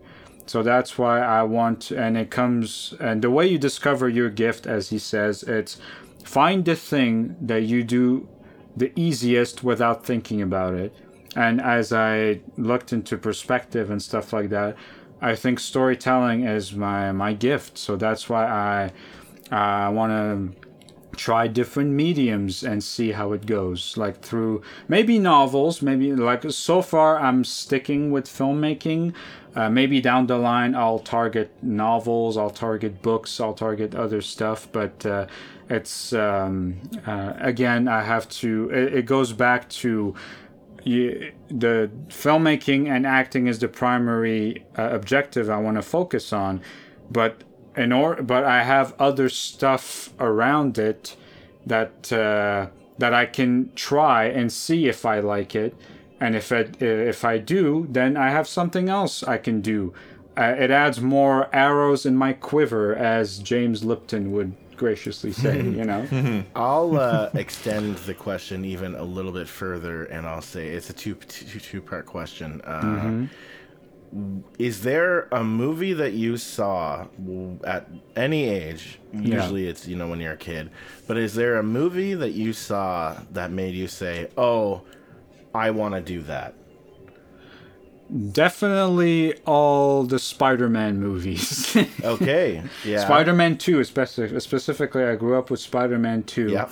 and just all the action sequences, all the backflips, all the fighting mm. scenes. Mm-hmm. I was drawn to it. Same thing for Zorro, and yes, just the, yeah, the whole action scenes, drawing yeah. the the Z with the sword, and yeah. my God, this is and uh, what I find appealing as well was uh, when I was watching cartoons and when I was watching movies and stuff, was the relationships that appealed to me. Like there was uh, specifically there was one type of relationship where like uh, the the girl gets kidnapped by the dragon and there's this guy that goes kills the dragon and saves her and there's this whole romantic like he uh, like this whole romantic relationship that I saw time and time again through different mediums, through cartoons, through Mexican soap operas from the year 2000s. Like they're like I was watching that. I was watching that at three years old, bro.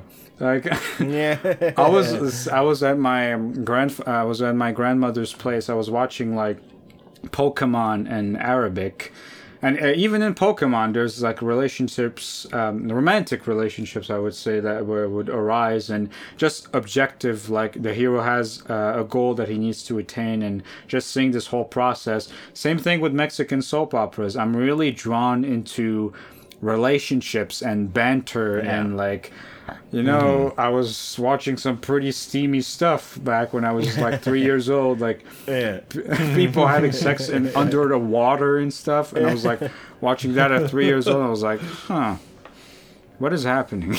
Yeah. you know. I don't understand what I'm seeing. yes, yeah, that, that, that, was it. And also, when I keep in mind, um, when I was in Lebanon, I didn't learn any English. Like I didn't understand any English okay. at all. So I was watching Cartoon Network, and I was seeing the relationship that Powerpuff Girls had when they like they were facing a different type of enemy or cartoons. As long as there was action involved, I couldn't make out what was happening. So uh, it's really interesting for like someone who doesn't speak the language. He sees something that speaks to him. Yeah. You know. No, that's cool. Yeah, and I think that's what like uh, that. Yeah, that's storytelling in itself. Like uh, I grew up watching storytelling on television in different types of mediums, and now it inspired me to to write my own and create my own stories. So. The point of it is, though, is that you were inspired by what you mm-hmm. saw, and and it, it is what kind of was the the the seed that was planted that got you to this point. Yeah. So moving along in the vein of of working where we work, you know, no budget, micro, micro, micro budget, DIY, resource filmmaking, whatever you want to call it.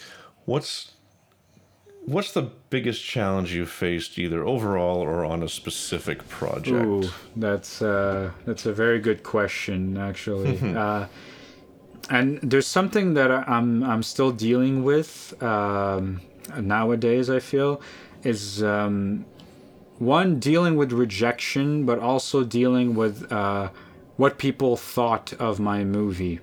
That was the the, the biggest challenge Okay. for me was trying to make movies for other people to enjoy like trying to make something that can relate to other people make them feel something either through my acting through my directing and stuff like that.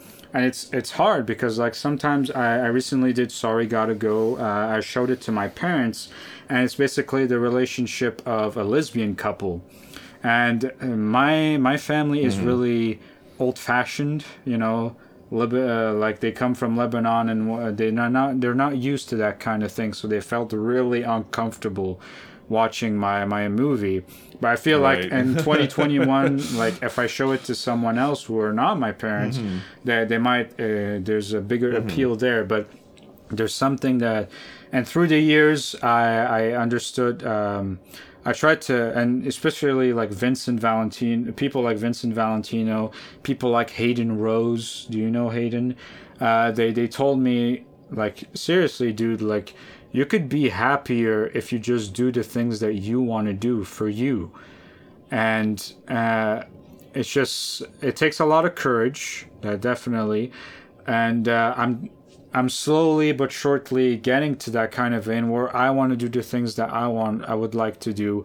And who cares what other people think you know? That uh, you know quentin tarantino even said that there's a very famous quote about that. It was like i make movies for me and I just hope that for the sake of the studio they pick it up, right? So I might I'm botching the quote, I'm sure, but um, that's that's what it is, especially because maybe because I'm I come from an acting background, moving into directing and writing.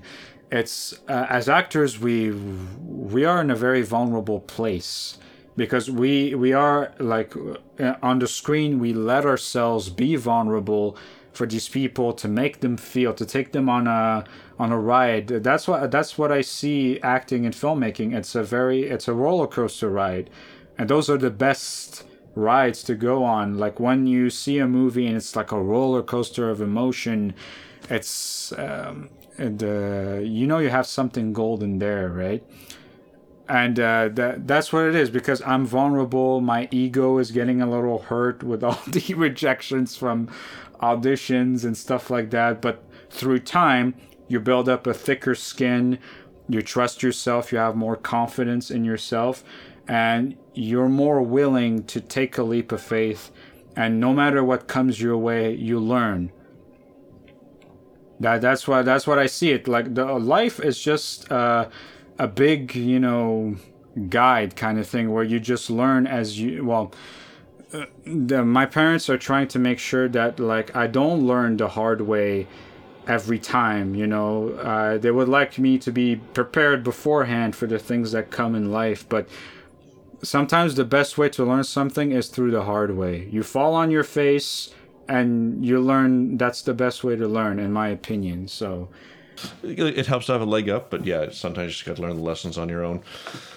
Um, now, on the flip side, what's been one of your better or best or experience or a highlight? Something that something that you're like, yeah, this is this makes it all worth it. Well, what makes it all worth it was actually when I was still in university, and uh, I know it's a little. I'm not sure if it's the right thing to to go about it, but again, when we were speaking about uh, awards and things being a motivator for that kind of thing, when I was still in university and we just finished uh, the Silencer, Yeah. and you, Julian, you started to submit it to different types of film festivals. Yeah. I was in my theater course of like um, I think it was like Shakespeare meets Moliere and stuff, and then I received a notification on my Facebook saying that I got nominated for an award at the Moscow Indie Film Festival Yeah. for The Silencer, and uh, to be uh, like to me at that time. I didn't think in a million years I would win an award as an actor, and Mm-hmm. it's just it piped it piped me up. It said, "Okay, I'm Well, that uh, was well deserved. Oh, thank you, thank you so much. Uh, it means a lot to me. Oh, definitely. Si- si- si- like it's Silencer is a standout. Like it is. Uh, it it's it it's a good Yeah. true first attempt by you, Julian, and and the casting, and you guys did uh, did a particularly effective job. And I, I and I didn't feel like you and Steve were mismatched. As oh, far As really? acting Okay, ability. that's good. That's good. No, I, no, I felt no, I felt Yeah. like you guys could go toe Ah, to toe very good. very That's good. easily. Steve is uh, is a very good actor. He's super badass. A nice friend. He was willing to uh, to sit with me and just practice lines and just. Uh, like uh, he was involved in, he was really into the process and just seeing him work uh, was uh, very good. It was a blessing honestly. He And is just a working gem. the whole crew the whole team was just Yeah. it was just a, such a vibe. It was so nice. The whole process was so good. Mm-hmm. Yeah. and everybody was so nice. And we just had the atmos the good the best atmosphere to do our best work. And you you see it uh, well uh, it, it was really really Oh, yeah, good. No, it, it, it was great, and so I'm, I'm glad that Julian ended up doing a remaster. Uh, just last year was it? His last year, yeah. Last year, we kind of tri- trimmed it down a little bit and made it more focused, and you know was able to clean clean It's a noir film now. yeah clean you know. clean up some of the images. Clean yeah some that, the that's what i saw and it, it's way better Yeah. than the first um, the first draft that we saw Well, something. definitely. Okay, so the, the okay, so there's a reason why I did a remaster, and that is, at some point, uh, I guess YouTube compressed uh, the the original upload to the point where there was so much compression artifacts that it is literally looks like a just a shambling mess. And so, and I don't know when that happened because when we originally uploaded it, it was fine. So, uh, yeah, so that, so I realized that, and there was a point where, man, like, w- at some point, all of the footage was deleted, so I couldn't even do a remaster. And then Jason was looking through one of our hard drives at one point, and he found a, a like folder, you know, hidden away in one of the folders, and it was, lo and behold, all the footage. yeah. It's like yeah, here's all hey, oh here's all the footage that you thought you lost. Yeah, so I was like, oh my god, and I did a remaster. Uh, unfortunately, cut out. Uh, I unfortunately cut out Danish uh, from the the version, but there is still footage there that I could make a little, you know. And, yeah, part it- two. it- But it, it's more focused now. yeah, So- and, and and here's the thing, right? So uh, I remember a couple of weeks ago, Dimitri, you commented on one of Jason's pictures because you had the picture of the whiteboard, and so Uh-huh. yeah, so there's a the Uh-huh. silencer vignette is is something that we're, you know, we're exploring, and it'll we will likely bring in uh, Danish in for that.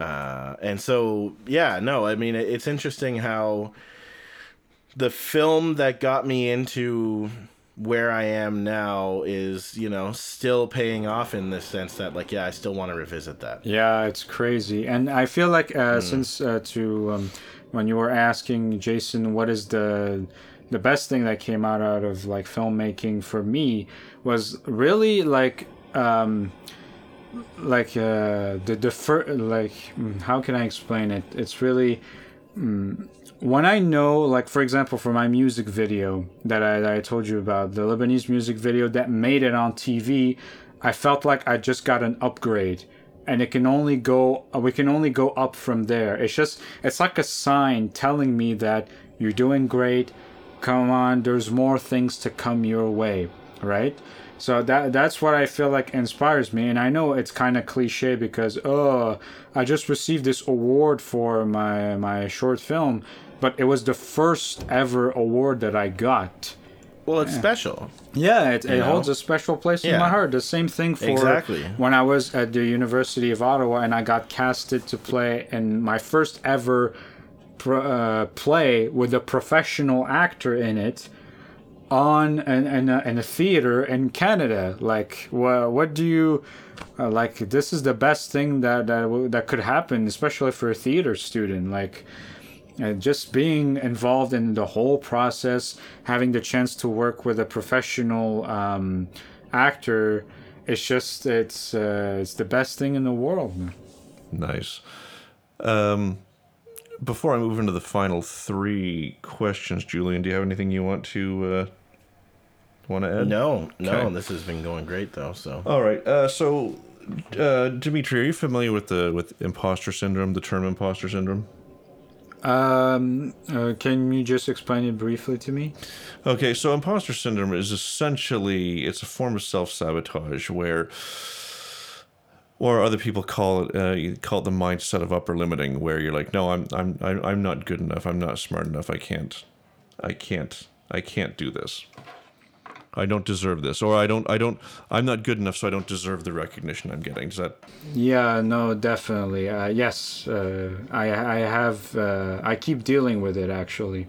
Okay. and uh, it's uh, uh, and don't worry I- i'm fine i'm still sane so it, it's all good but it's just uh, because my mind runs at like a hundred thousand miles per hour there's different thoughts coming in here and there and uh, like um, and it's sometimes I, I like there's events that happen in my life like rejection like this like and that that tell me and my, that my brain tells me oh you're not good enough. You're not gonna make it.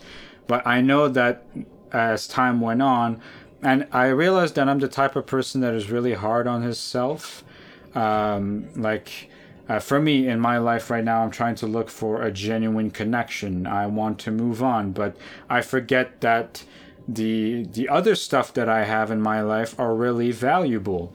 Like my sisters they keep telling me like look what you're doing. You're working. You have your own car. You, you like you you're a successful filmmaker um, the script that you wrote just won an award. Uh, you got casted in a commercial in toronto. Like those it's just now i'm just um, and even steve harvey said about these things is like when you think you're not good enough just think about the little things. Ask yourself uh, do you like those little questions and you see how grateful you are like uh, how blessed you are in this world. And um, yeah if that answers the question. And uh, and also yeah it's just uh, basically in order for me to deal with this kind of thing because it's not like a one time thing where i told myself in 2016 that i wasn't good enough and now i am. It's recurring. Every day it's it shoots something at you. And uh, with time like I said, you build a thicker skin. You're aware that those thoughts aren't real, and that like uh, there's people around you that care about you to remind you that you are worth everything. Uh, you deserve everything, uh, all the best, and uh, yeah, it's um, yeah, that's basically it. No, that's that's that's good. The um, and we have asked you a bunch of questions, talked about a bunch of stuff. Here's the big, here's the biggest one. What didn't we ask you? What what is there a topic you wanna you wanna discuss briefly, or something you want to say about the whole process? Um, that's another good question. Um, let's see. Uh, it's um no, I think we we we we talked a lot, and uh, it, we have we had a very genuine conversation about all the topics we discussed today, and I just want um I hope that like I get to come back sometime, just uh, or you you prefer different guests on your podcast, or you would like people to come back and. I suspect we're going to have repeat repeat uh, guests, wouldn't you say, Julian? Oh yeah, for sure. Yeah, because I would love to come back and have these uh, wonderful conversations with uh, different people and you guys, and uh, that would be super awesome. Uh, and I just want, and I hope that uh, people had fun listening to us ramble and ramble on and on. And uh, if we manage to inspire them in any way, by all means, we're we're here to help, right? Well, that's that's the hope, is because there's a lot of podcasts and you know videos and whatever about, about filmmaking and what are the challenges and you know why do we do it and what do we hope for and and when, so that's kind of the market we're going for the the the larger the larger filmmaking audience that is is is at our level and it's like okay well I made some films they weren't what I wanted what what do I do now well, what happens yeah. next? I or I made a film and won a festival, but nothing happened. What happens next? What do I do? Yeah, that that's what I that's what I'm saying to myself too. Well, what is okay? That happened. Where do we go from there? Because the thing that I hate the most is just staying in one place and seeing everybody yep. doing other stuff and like moving on with their lives and I'm still at that place, you know? I, I want to. It can be very frustrating. Mm-hmm. It can be a da- downward spiral, even for some people, for a lot of people. Yeah, definitely. Like, uh, eventually, like, um, uh, it depends really on your goal because some people here in the Ottawa filmmakers community, they just want to do films because it makes them happy. It's their therapy. Yeah. Some people, they want to make a career out of it. It really depends on your goal. And there was, um, when, before I, I, was starting taking acting classes in different studios, I was um, I went once for a four week class in Toronto. Uh, uh, at the Alza Acting Studio. It's run by an, uh, an actor, uh, Latino Canadian named Walter Alza, and he was in the, the movie Get Rich or Die Trying with 50 Cent. And okay. um, yeah, I'm doing some promotion for you, Walter, if you're listening. Basically, what Walter Alza, I just saw him once in the whole four weeks. And he told me, uh, and he said to everybody, if you have a goal in mind, make a plan, go to work.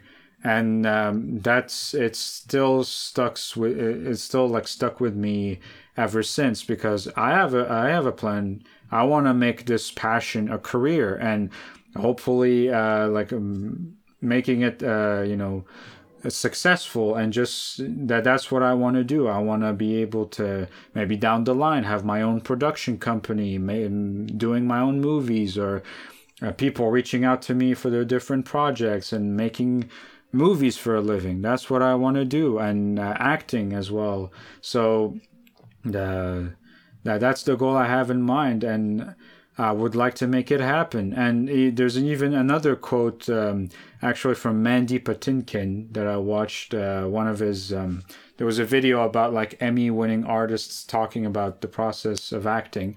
And he says that uh, the gift, uh, that's the gift of life, is to try things. And whether you succeed or you don't, just be glad that you were uh, like courageous enough to try, you know? And that's what I want to do. That I want to try to make this work. No, that's good. I mean, and that's thing, making the effort is, is is super important because sometimes it doesn't matter whether you whether you succeed or fail. It's it's the effort that that's the whole thing. It's like you know, it's the journey, essentially, and you know the the people you meet along the way, the lessons you learn along the way. But uh, hopefully, you continue to do this and get everything out of it that you want. Yeah, definitely. And I thank you so much, guys, for uh, welcoming me on this podcast. Thank you so much for the opportunity. Break a leg for all your future projects, and I hope I get the chance to to work with you guys again. Oh, definitely. And I have one last question. The thing that we keep forgetting. Of course. The thing we keep forgetting to ask all our guests. Where can where can people find you in your movies, like socials and and whatnot?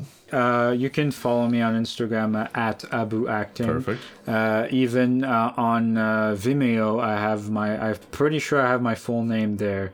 Uh, I have my some of the YouTube videos I did. I did like I did a parody of the Def Jam Fight for New York, the the, the video yeah. game.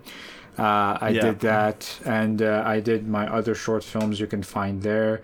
Um, my Facebook page, I don't post on it as uh, often as I should, but um, yeah, you can follow me there as well. It's the same thing at Abu Acting on Facebook, at Abu Acting on Instagram. I have a Vimeo account as well, so feel free Perfect. to follow me. We'd like to thank Dimitri Abdul Nour for coming on the show and sharing his story. If you want to follow up with anything we discussed on the episode, all the appropriate links are in the show notes. You can also find us on Instagram and Twitter at AIF Podcasting or email us with questions or topic suggestions at info at adventuresinfilmmaking.ca. Thanks to everyone for listening, and we'll see you next time.